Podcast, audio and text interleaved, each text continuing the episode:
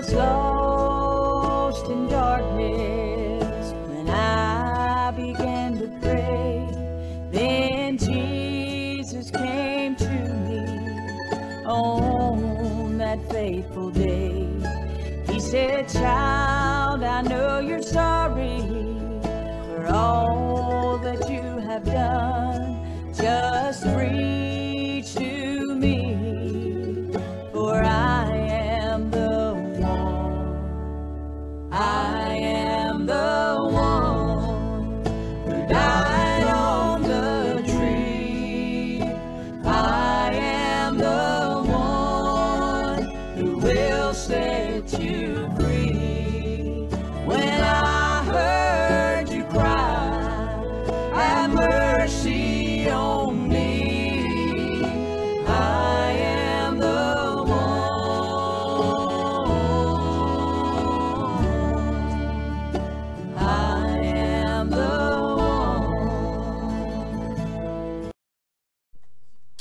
Well, good morning and welcome to the Bethel Baptist Bible Devotion Time.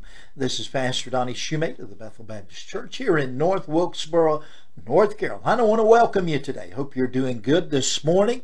If you have a copy of God's Word nearby, I want to encourage you to open up your Bible with me and let's look together in the Gospel of St. Mark.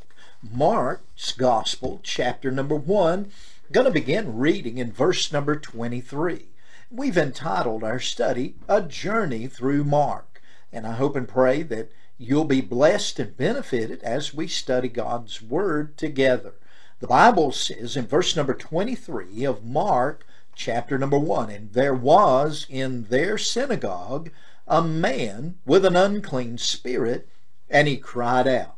As we're looking here this morning, we know Jesus went into the synagogue there at Capernaum on the Sabbath day and he read the Word of God, he taught the Word of God, and the people were astonished at his doctrine. Then we come to verse 23 and we find that there was a man with an unclean spirit there in the synagogue. So, first of all, we see the place. Again, remind us it is the city of Capernaum on the northern shore of the Sea of Galilee. It is called Kephar Nahum, and that is the Hebrew name. It literally means Nahum's village, and it was a fishing village there on the shore of Galilee. It was the home of Peter and Andrew and James and John, as well as Matthew. So at least five of the disciples were from Capernaum. Not only do we see the city as we look at the place called Capernaum, but we see the synagogue at Capernaum. Very interesting place. And in fact, archaeology has studied this and they have found some, they've done some digs and they have revealed that there were two synagogues in Capernaum, one built on top of the other.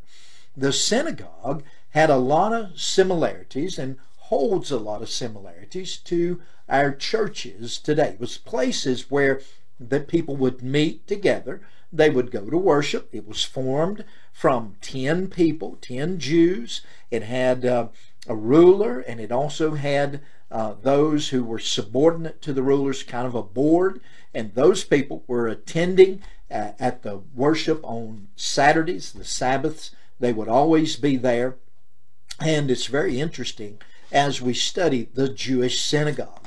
And then I think about that and I think about the similarities to modern day churches. A place of Bible reading. It was a place of Bible exposition. It was a place of prayer. And it was a place of gathering. So we see this place as we're looking at.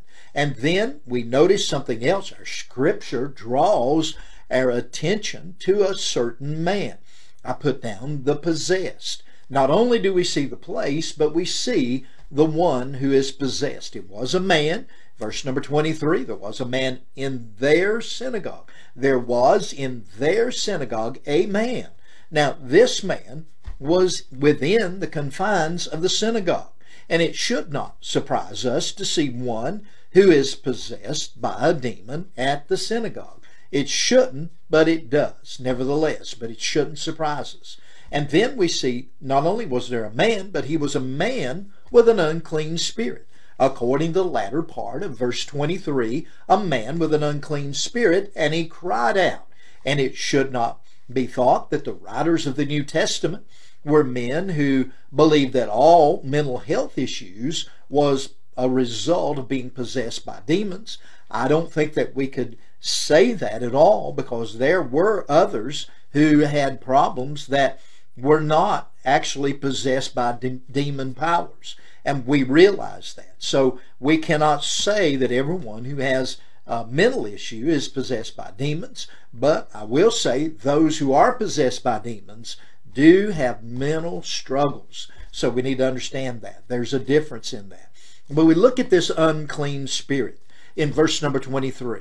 It should not be thought again that the New Testament writers were just simply passing the buck and saying this guy's mental illness was because of a demon spirit. But here we clearly have a person who is possessed by a demonic spirit. So we're looking at this and we understand it. He was there in the synagogue. And then we see the proclamation. If you'll look with me in verse 24 in your Bible, it says, saying, Let us alone. What have we to do with thee, thou Jesus of Nazareth? Art thou come to destroy us? I know thee, who thou art, the Holy One of God. Now, uh, a couple of things that I want to say here in closing this morning. I see that he speaks of plural spirits. There's more than one spirit. Now, the man could have been possessed by several demons, or the demon could have been speaking about his companions nearby or other people close by. He could have been speaking in that context. We really don't know. But what we do know is we see the plain speaking. The demon declared that he knew who Jesus was. And the demon knew Jesus as the Holy One of God. He could define him. He knew who he was, and he readily proclaimed it. So we see here, even the demons know who Jesus is. And I believe they believe in God and they tremble. And so should we. As we think about this today, a lot to understand, a lot to comprehend in this story. And again, we'll pick up again here, Lord willing, tomorrow for another Bethel Baptist Bible devotion time as we begin again in Mark chapter 1 and verse number 25, Lord willing, on the next time. Well, may God bless you today. Hope you have a great day. Lord willing, we'll see you tomorrow. And thank you for tuning in today. God bless. Bye bye.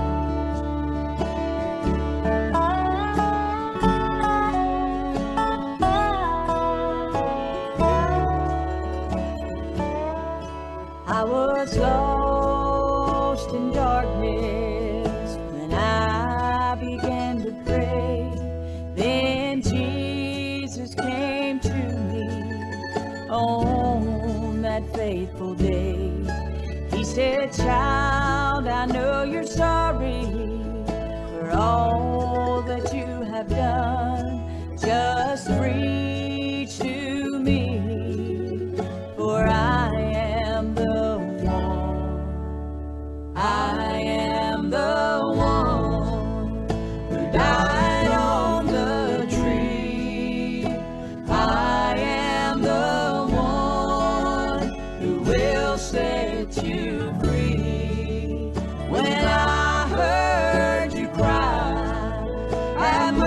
see.